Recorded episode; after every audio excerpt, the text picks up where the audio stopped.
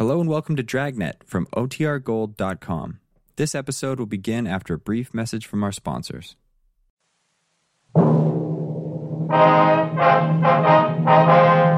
Sound off for Chesterfield. Chesterfield, only cigarette in America to give you premium quality in both regular and king size, brings you Dragnet.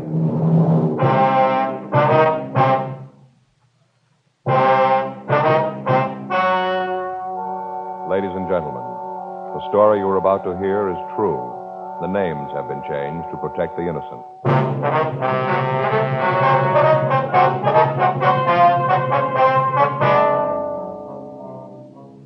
You're a detective sergeant. You're assigned to robbery detail. You get a call that a bank has been robbed.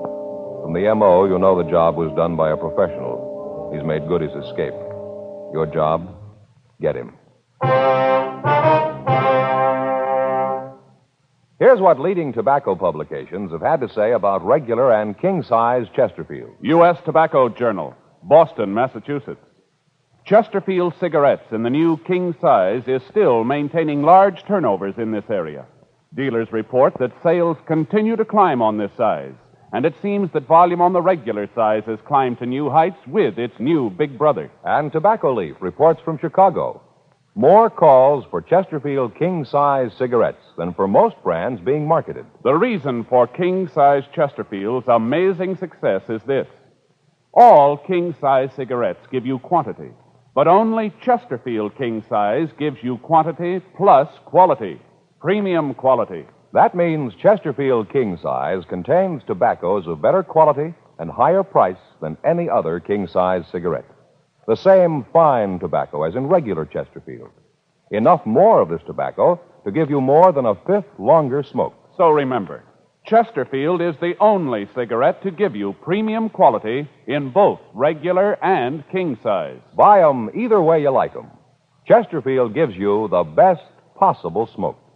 Much milder.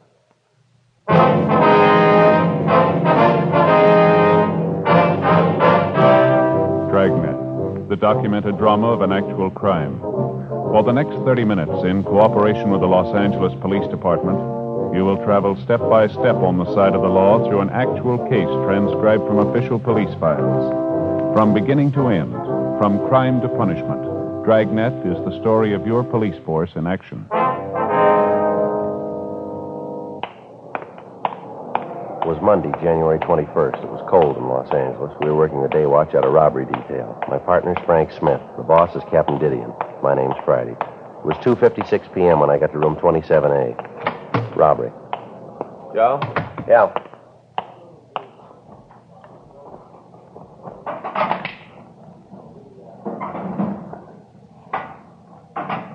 Sure cold out. Yeah, paper says you'd warm up a little before the end of the week. Well, I hope so. How'd your weekend go? Don't bring it up. What happened? At my house, there's only one thing that could happen. What do you mean? My brother-in-law, Armand. All the time, he just sits around the house, sits there and reads those detective magazines. Doesn't he work? If he's ever held a job, he's kept it a secret.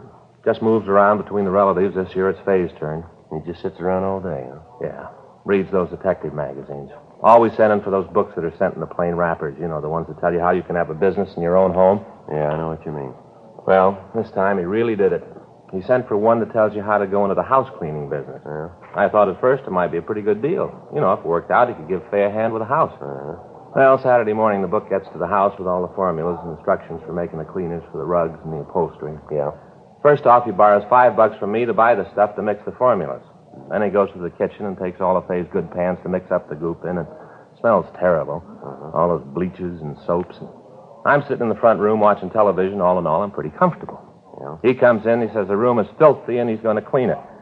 Tells me to get out of the room and that he's going to surprise all of us. Yeah. Well, he did. Fay and I took the kid down to the barber's to have her haircut, did a little shopping for the weekend. You should have seen the house when we got back, Joe. Just miserable. What had he done? First off, he wasn't there. Left a note on the kitchen table telling us that he was out for a walk. I kind of figured what had happened, so Fay and me walked into the living room. Joe, you wouldn't believe it. Is that so? Faye almost fainted. Pretty awful, huh? Worse than that. Room was beautiful. Everything in it was clean as a whistle. All spotless. Curtains, carpet, the upholstery, even the tables had been waxed. What's wrong with that? Sounds to me like a pretty good deal. Fay. Well, what about her? Right away, she starts climbing all over me, reads me off for being so mean to him. Says all about how I should be ashamed of myself, said that I should have thought of the house cleaning gimmick myself. I should have given him a hand in cleaning up the place, and that the next day off, we have to do the whole house. I tell you, Joe, no matter what the guy does, it always ends up making me look bad. Well, you say you've only got this year with him, huh? Yeah. Then he goes to Fay's sister in Piedmont. I'll sure be glad when that time comes. Yeah, don't blame me. Hot shot, I'll get it. ADT 211, bank robbery in progress. Took us a little over four minutes to get to the bank at the corner of Lebanon and Broadway. In that time, the bandit had completed the robbery and made good his escape. A radio car had arrived at the scene, and the officers had gotten a description of the car and of the bandit. They'd called the information into communications, and a broadcast was gotten out to all cars in the vicinity to be on the alert for the holdup man. 2.40 p.m., Frank and I arrived at the bank. Uh, Back there, bank guard. Yeah. I couldn't, Oliver. What do you want me to do? Try to stop him, have him shoot that gun off? You'd have killed half the people in here. I'm not saying that you should have actually tried to stop him. All I'm saying is that there is something that you should have done. You just stood there and looked at him. You could see the gun. There must have been something you could do. I beg your pardon, sir. You get away. You're probably in cahoots with the robber. You probably came back to get the rest of the money. Well, Gibson, don't just stand there. Stop these men. We're police officers, sir. You see, Gibson, they're police officers. You have a badge or something? After this, I don't think I'll trust anyone again. Yes, sir. Here's our identification. Oh, yes, Officer Friday. This is my partner, Frank Smith. How do you do? Hi. I suppose you want to ask me a lot of questions. Well, there are some things we'd like to know, sir. You'd like to talk in my office, I guess. It'll be more quiet there. That'll be fine. Would it be all right if Gibson came along? I'd like to have him see how a couple of real detectives work. Yes, sir. I think it'll be all right. Fine. Back this way. Oh, Officer Friday, this is Gibson, the bank guard, and I use the term loosely. This is Mr. Jones. That's Smith, sir. Frank Smith. Hmm? Oh, yes, Smith. Sorry. Go ahead. Just sit down any place. Yes, sir. Thank you. Now, you listen good, Gibson. Yes, sir. Mr. Allen, you were the victim, were you? I certainly was. It was just 3 o'clock. Gibson was just putting up the chain across the door, you know, to keep people out. Yes, sir. Gibson was out there. I was in here in my office. Go ahead, Gibson. Tell the officers about it. Yes, sir. Well, he parked his car right in front of the bank, and when he pulled up, I thought it was a customer trying to get in before the bank closed. I held the chain for him. That was nice of you. What happened then, Mr. Gibson? As soon as he got to the doorway, I saw the shotgun. He had it kind of under his coat. You know, I tried to stop him, but he had the gun pointed right at me. He said that if I made a move, he'd as soon shoot me as look at me. Mm-hmm. You sure it was a shotgun, you? Yes, sir, I could tell it was a 12 gauge. It was sawed off. Told me to get over in that little alcove near the entrance to our escrow department. I did. Then he told me to hand over my gun. I started to get it out of the holster. I thought that maybe I'd have a chance to surprise him, but he must have known what I was planning. Why do you say that? He told me to face into the corner. Then he took the gun out of the holster. Mm-hmm. Well, I did what he told me. What happened then? He asked me where the manager was. I pointed out his office. Well, to this time, did any of the people in the bank have any idea what was going on? No, sir. The way he acted, he knew what he was doing. Right off, I knew there wasn't anything I could do. Kept thinking about the people in the bank. That shotgun didn't want anyone to get hurt. The only bright thing you did. All right, you want to go on? What happened then? Well, like I said, he asked where the manager's office was. I showed him, and he told me he wanted me to go back there with him. Uh-huh. We walked back there. He put the shotgun under his coat, and by some miracle, nobody saw it. That's where he brought me into the picture. He just walked in, told me it was a stick up. He had this little leather bag, the kind a doctor uses. He opened it up, told me to walk in front of him. Uh-huh. He made me carry the bag. Kept the gun at my back all the time. I could feel it. Made me walk down the row of windows, the ones into the teller's boxes. At each one, he made me stop and ask the tellers for the money. Did he touch anything at all? Do you remember? No, no, he wore gloves all the time. He was real careful, wouldn't touch anything. After I put the money into the bag, he'd tell each one of them that if they made a sound, he'd kill me, then come back and kill them, too. It was terrible. Almost scared me to death. Well, who was it that turned in the alarm here? Walter, the cleanup man, sir. He was in the back of the bank, and he came out of the vice president's office. He saw the robber, and then he sneaked back into the room and called you. The bandit just barely got out of the place when the police car pulled up. We gave the other officers a description of the car and the bandit. Yes, sir. We heard the broadcast. All the cars in the area have been alerted. I wonder if I could have a drink of water, officer. I'm so nervous. I'm still not over it. My stomach's going to be grinding for a month. You're a member of the Federal Reserve here, aren't you? Oh, yes. Mm-hmm. Well, then the Federal Bureau of Investigation will be in on it, too. Yes, sir. Water's right over here. I keep it in the office for my pills. I have ulcers, you know. Yes, sir. Would you like a drink? No, sir. No, No, thank you. thank you. Well, what happened after the man finished taking the money from the cages? He walked out of the front of the place and got in his car. By that time, I could hear the sirens of the police car coming. He just left. On the way out, he said if we told him anything about him, he'd come back and kill us. Yes, and he looked right at me when he said it. You've got to give me some sort of protection. I'm not going to make a sitting duck of myself. We'll take care of that, sir. Could you give us a description of the man, sir? I've already given it to the two officers who are here. Well, we know, sir, but if you wouldn't mind. Of course not. How tall would you say he was? Oh, about 5'11, maybe 6 feet. How old would you say he was? 30, 35, round in there. How much do you think he weighed? Oh, about 160, maybe more. I'm not very good at guessing weights. How about his coloring? Was he dark or light? Light, light. He had real light blonde hair. His eyebrows were almost invisible. They were so light that you almost couldn't see them at all. Same with his eyelashes. Mhm. How about his clothes? Beg your pardon? His clothes, what was he wearing? Well, he had on a blue shirt. No, I'm sorry, sir. I think it was a white shirt. Was it? No, I'm sure it was blue. I remember because he was wearing a brown coat. I thought that he certainly didn't have very good taste, what with wearing a blue shirt and a brown coat. No, Gibson, no. The shirt was blue. No tie.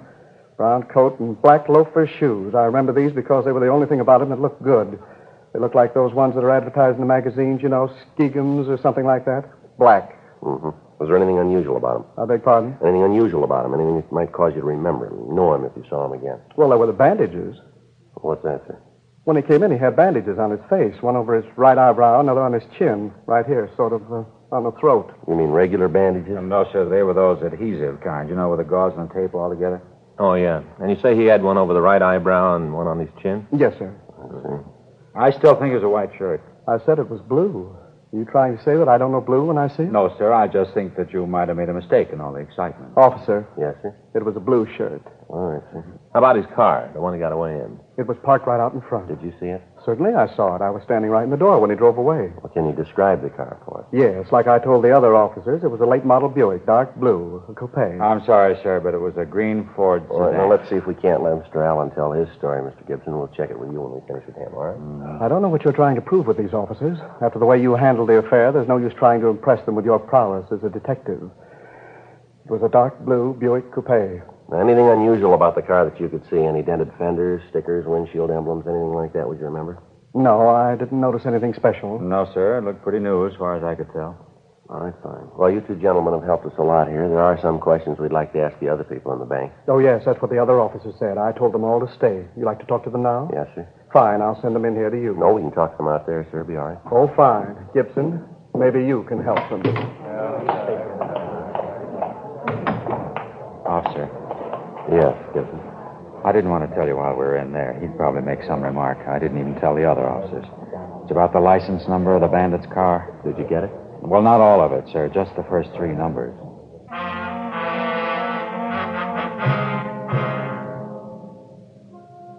The bank guard went on to explain that in the confusion, he had failed to give the information about the license number to the other officers. We continued to talk to him. He told us that the bandit had tied a cloth over the rear license plate, and that as he drove away from the scene, a corner of the cloth had come loose, and he was able to see the first three numbers of the plate. We called this information into communications, and a supplemental broadcast was gotten out. In company with agents from the FBI, we talked to the rest of the employees in the bank. From them, we got a fairly good description of the holdup man and of his car. They agreed that it was a late model dark Ford sedan. With FBI agent Tom Ashford, Frank and I checked by the office and asked the stats office to make a run on the MO. We checked the oddity file on R&I on the possibility that the tape might have been used to cover scars or other marks that would make identification easier. 9:46 p.m. We stopped and got some sandwiches and coffee, and then we went to the DMV offices. Hi, Joe. George, you know Frank. Yeah, hi. How's it going, George? This is Tom Ashford, agent from the FBI, He's working with us on this thing. Oh, hi. Glad to know you. Yeah, same here. Where do we find the files here, George? Oh, what's the number again? Uh, 1U5. That's all we have. Not much. Oh, you'll find the files for that number in these drawers here. Uh, you know what kind of car it is? Yeah, Ford sedan, late model. We're not sure what year. Uh-huh. Oh, go to it. I don't envy you. Yeah, 9,999 possible. Mm-hmm. Well, that's it for the night. I think I'll shove off. Anything you guys need, there'll be somebody here. You can give me a call. I'll leave my home number on the desk. Right, thanks a lot. Good night, George. Good night. Night. Hope you find it before I get back. Yeah. So do we. Well, let's get to it. Right. Let's see. 1U5. It took us the next eight hours to go through the almost 10,000 license registrations. Each file card had to be checked for a similarity of make and model. Each automobile in the Los Angeles area was listed, and then each one in the entire state. Each of them had to be checked out. 6.02 a.m., Tuesday, January 22nd. We finished checking the files. That does it. I didn't know there were so many cars in California, let alone that many with a license that begins with 1U5 in the Los Angeles area. What's the total, Joe? How's it look? Well, we got a place to start here. 302 names. 6.30 a.m., we checked back into the office, and then we went home to get a couple of hours' sleep. At 8.30 a.m., Frank, Tom, and I met in the robbery office. Captain Didion had assigned four other teams of men to work with us. The FBI had also assigned additional agents. The list of possibles was divided up, and we began to check them out. We spent three days on it. In each instance, we didn't talk to the person involved directly, but to their neighbors. We didn't explain what it was that we were after, merely that we were conducting an investigation. We ran into the usual false leads, the usual petty jealousies, and the neighborhood feuds. It all served to slow us down and make the job more difficult. There'd been no replies to the local or the APB that we'd gotten out on the car or the bandits. The stats office had come up with two possibles on the MO. These were both checked out, but led us nowhere. We went back to checking out the license plate numbers. January 28th. The names on our list were down to seven. The next one was a Mr. Ivan Q. Field. We rang the bell to the house next door and waited. Yes? Sorry to bother you, ma'am. Police officers, wonder if we could talk to you. Police? Well, what's it about? I haven't done anything. No, ma'am. We'd just like to ask you a couple of questions about your next door neighbor, Mr. Field. If I should have known. I thought a couple of times about calling you about him myself. Miserable man. I wonder if we could come in, ma'am. Might be better than talking on the porch. You just bet you can. Come right in. I'll tell you what you want to know. Thank you very much. What do you want him for? What's he done? Well, we're just conducting an investigation, ma'am. A few things we'd like to know about Mr. Field. Uh-huh. Well, you don't have to play cozy with me. I know what kind of people they are. Can't understand it either. Ma'am? I said I couldn't understand it. His brother's so nice, a real gentleman. Seems hard to believe that they'd even be related, let alone be brothers. Nothing but trouble since he and his wife moved in. You mean it's not their house? Oh, of course not. Don't think either one of them could afford the rent on a one room apartment, let alone a house. Would you know if they have a car? No, no, not them. Like I said, I don't think he's ever worked. Just lives off his brother. His brother has a car. It's real nice. What kind of a car is it, ma'am? Do you know? Yes, it's a Ford. Do you know what model? Model? Yes, ma'am. Is it a coupe or a sedan? Oh, sedan. Real nice. Sort of a dark green. Only I guess it really isn't dark. then it isn't light, really. Just green. Pretty, though. Yes, ma'am. Do you know if Mr. Field is in right now? Yes, I think so. I saw him out in the backyard a couple of hours ago, him and his wife. She was prancing around in one of them skimpy little sunsuits. Terrible. No decency at all. I tell you, officer, neither one of them's any good. Do you know what Mr. Field does for a living? Oh, you mean does he work? Yes, ma'am. Oh, no. At least I've never seen any indication that he does. All he does is just sit around the yard and throw rocks at my cats. It's terrible. That's what I was going to call you about. Isn't there a law or something about throwing things at poor dumb animals? Yes, ma'am. Of course, cats aren't really dumb. Lots of times I think they're a lot smarter than some people I know. Mm, I wonder if you could describe Ivan Field for us, ma'am. Oh, sure. He's kind of a little man, not very big. About how tall, ma'am? Oh, maybe five feet seven. How about his coloring? You mean his hair? Yes, ma'am. Dark, very dark. It lets us out. Mm, It looks that way. Well, thank you very much, ma'am. Sorry to cause you all this trouble. Oh, no trouble at all. Are you going to arrest him now? No, ma'am. Well, why not? What about the rocks and my cats? Well, I think the SPCA are the people you want to talk to on that. Well, all right. But I tell you right now, Mr. Field isn't going to like it. He likes my cat. He isn't going to like the idea at all when he hears about it. Just wait until he gets home. I'll tell him about his brother's been acting. Oh, just a minute, ma'am. Yes? You mean that the man living next door isn't Ivan Field? No, I didn't say it was. It's his brother, Harry. Brother? What's the matter with you, young man? Don't you hear well? Everything I say, you ask me to repeat. Well, I don't mean to, ma'am. It's just that I want to be sure of what you say. What's going on here? First, you ask me a lot of questions about Mr. Field, and then I tell you that he isn't home. He and his wife went back east for the holidays. They haven't come back yet. While he was gone, he said that his brother could use the house. I thought at first it would be nice. Then I found out. Harry is nothing like his brother, nothing at all. I wonder if you could describe him for us. My, you want to know about everybody, don't you? Well, we'd just like a description of Harry Field, ma'am, that's all. Well, he's taller than Ivan. Harry must be close to six feet. Doesn't look anything like Ivan in any other way. Ivan's dark and Harry's light. His hair almost doesn't have any color. He's real blonde. How long ago did they move in? Well, now, let me see. Elizabeth, that's my Persian cat. Mm-hmm. Well, Elizabeth had her last litter in December. December the 12th. Harry and his wife moved in the next morning. I remember that because I was up most of the night with Elizabeth. She didn't need me. Awfully independent. But it was the morning that they moved in. Oh, I remember it well. Elizabeth had six little kittens. It was December the 13th when Harry moved in. And they've been using Ivan Field's car? Oh, my, yes. Hardly a day goes by but what they don't drive it somewhere. Wonder if we could use your phone, ma'am. Oh, sure. It's on the table there in the hall. Thanks. I'll check the name through R&I, Joe. Okay. Would you happen to know if this Harry Field has any marks or scars on him? Well, now let me see. I think so. Seems to me that I saw him and his wife out in the backyard one day. He was wearing swimming trunks, and she was in one of those sun suits I told you about. Disgraceful. Yes, ma'am. Well, it seems to me that he had a scar on his leg. Uh, yes, uh, just above the knee. I think it was the right leg. No, what I meant, ma'am, was does he have any marks on his face, on his forehead, or on his chin? No, no, no marks. Oh. Oh, wait a minute. The other day I noticed he had a cut over his right eyebrow. Uh, looked like he'd been in a fight. Probably a drunken brawl. Joe? Yeah, anything? Talk to Cunningham. He checked the name. Looks like it might be the same one. What's that? They paroled a Harry Q. Field from San Quentin. Description checks out. When'd they parole him? December 10th last year, did a term for robbery.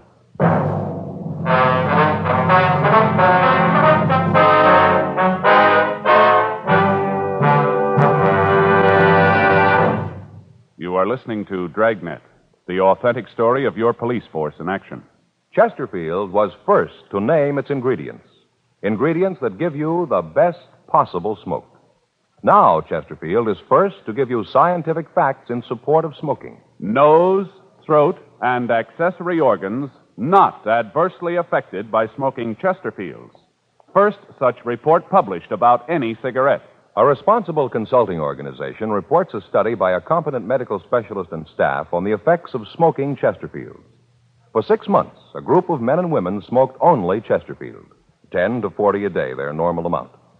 45% of the group have smoked Chesterfields from 1 to 30 years, for an average of 10 years each. At the beginning and end of the six months, each smoker was given a thorough examination, including x rays, and covering the sinuses, nose, ears, and throat.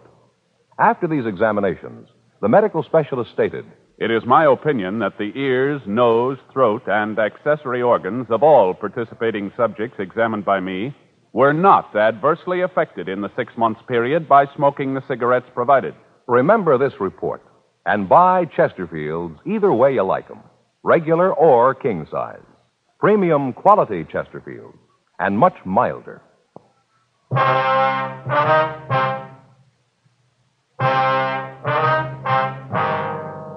January 28th, 4.30 p.m. We called the office and told them of the latest developments. Tom Ashford called the local FBI office and arrangements were made to take Harry Field and his wife into custody. A further check on him was made through R&I and we found that his record listed four arrests for armed robbery with only one conviction. He spent four and a half years in San Quentin before he'd gotten his parole. The name of his brother was also checked. He had no previous record. The car in Field's driveway matched the one used by the bandit. 5:12 p.m. The men from robbery arrived and the plan for taking Field was formulated. The working detective knows that to successfully apprehend an armed and dangerous suspect, he must act quickly and employ the one big advantage on his side, the element of surprise. By moving rapidly before the suspect becomes aware of any attempt to apprehend him, the officer, in many cases, can not only avoid bloodshed, but can often have a better chance of preserving any and all physical evidence necessary to prosecute the suspect. 5:36 p.m. We were ready to move in.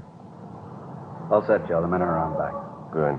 No indication he knows what's up. The lights are still on. Let's hope it stays that way. Officer? Mr. Friday?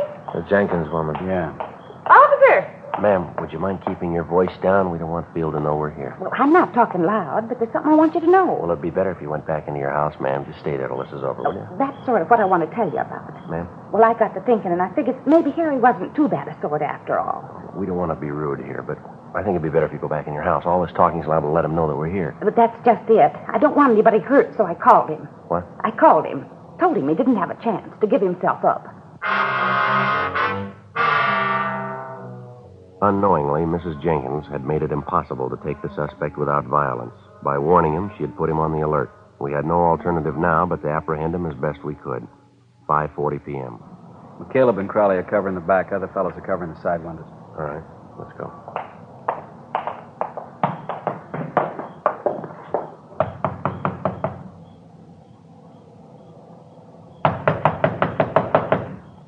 What do you want?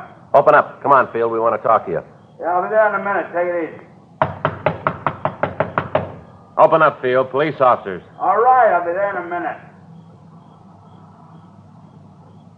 Let's go. He's stalling. All right. It's locked. Come on, let's hit it. All right. All right, stand Hey, still, what are you mister. doing? The fireplace, Joe. I'll get it. Guys, I'm parole. You cops won't leave him alone. I'm straight. Bag's full of money, Joe. Partially burned. My money, I could do what I want with it. You bet you can. Hands behind you. Come on. I'll shake him down. All right.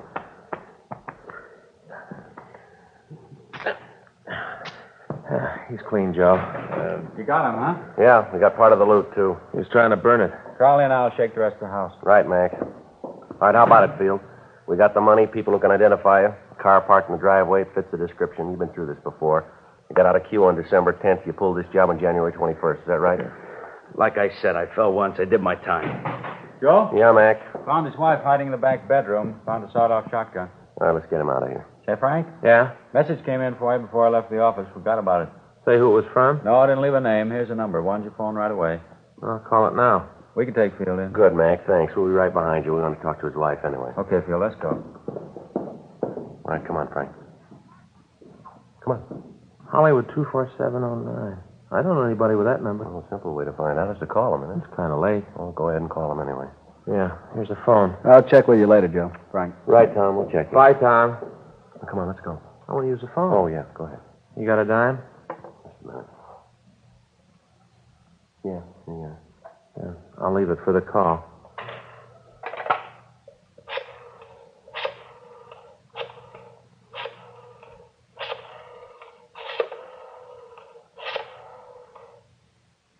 Huh, wonder who it is. Hello. What place is this? Oh. Well, this is Frank Smith. Were you looking for me? Yeah. Yeah, he does. Oh. Yeah, that's that's the right address. Yeah. I should have known. Well, what's that? Call from the Murphy House Cleaning Company. What do they want? My brother-in-law. Called them in to clean up our house. Yeah, what about it? Now they want to know where to send the bill. The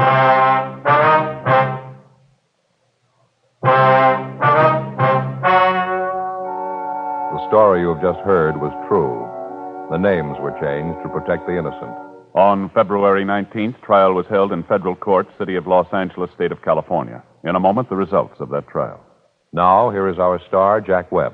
Thank you, George Fenneman. Before a case goes to trial, the working detective has to get all the evidence. He interviews witnesses, takes statements, checks and rechecks. He tries to get all the facts. As a smoker, you too should be interested in facts. You should know Chesterfield is first to give you scientific data in support of smoking. Nose, throat, and accessory organs not adversely affected by smoking Chesterfield. The first such report ever published about any cigarette. Remember that.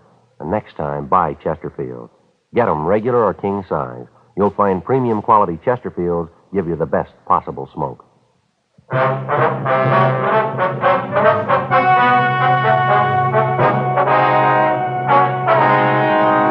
Harry Q. Field was tried and convicted of violation of the federal bank robbery statute. He received a sentence of 20 years in a federal penitentiary, McNeil Island, Washington. The investigation showed his wife, Dora Field, was not implicated in any way in the robbery.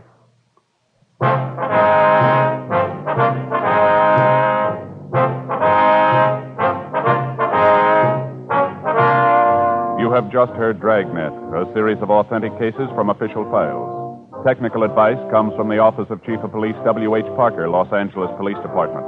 Technical advisors Captain Jack Donahoe, Sergeant Marty Wynn, Sergeant Vance Brasher. Heard tonight were Ben Alexander, Whit Connor, Jack Kruschen. Script by John Robinson. Music by Walter Schumann. Hal Gibney speaking. Sound off for Chesterfield. Either way you like 'em, regular or king size, Chesterfield gives you the best possible smoke. Much milder Chesterfield. Chesterfield has brought you Dragnet, transcribed from Los Angeles.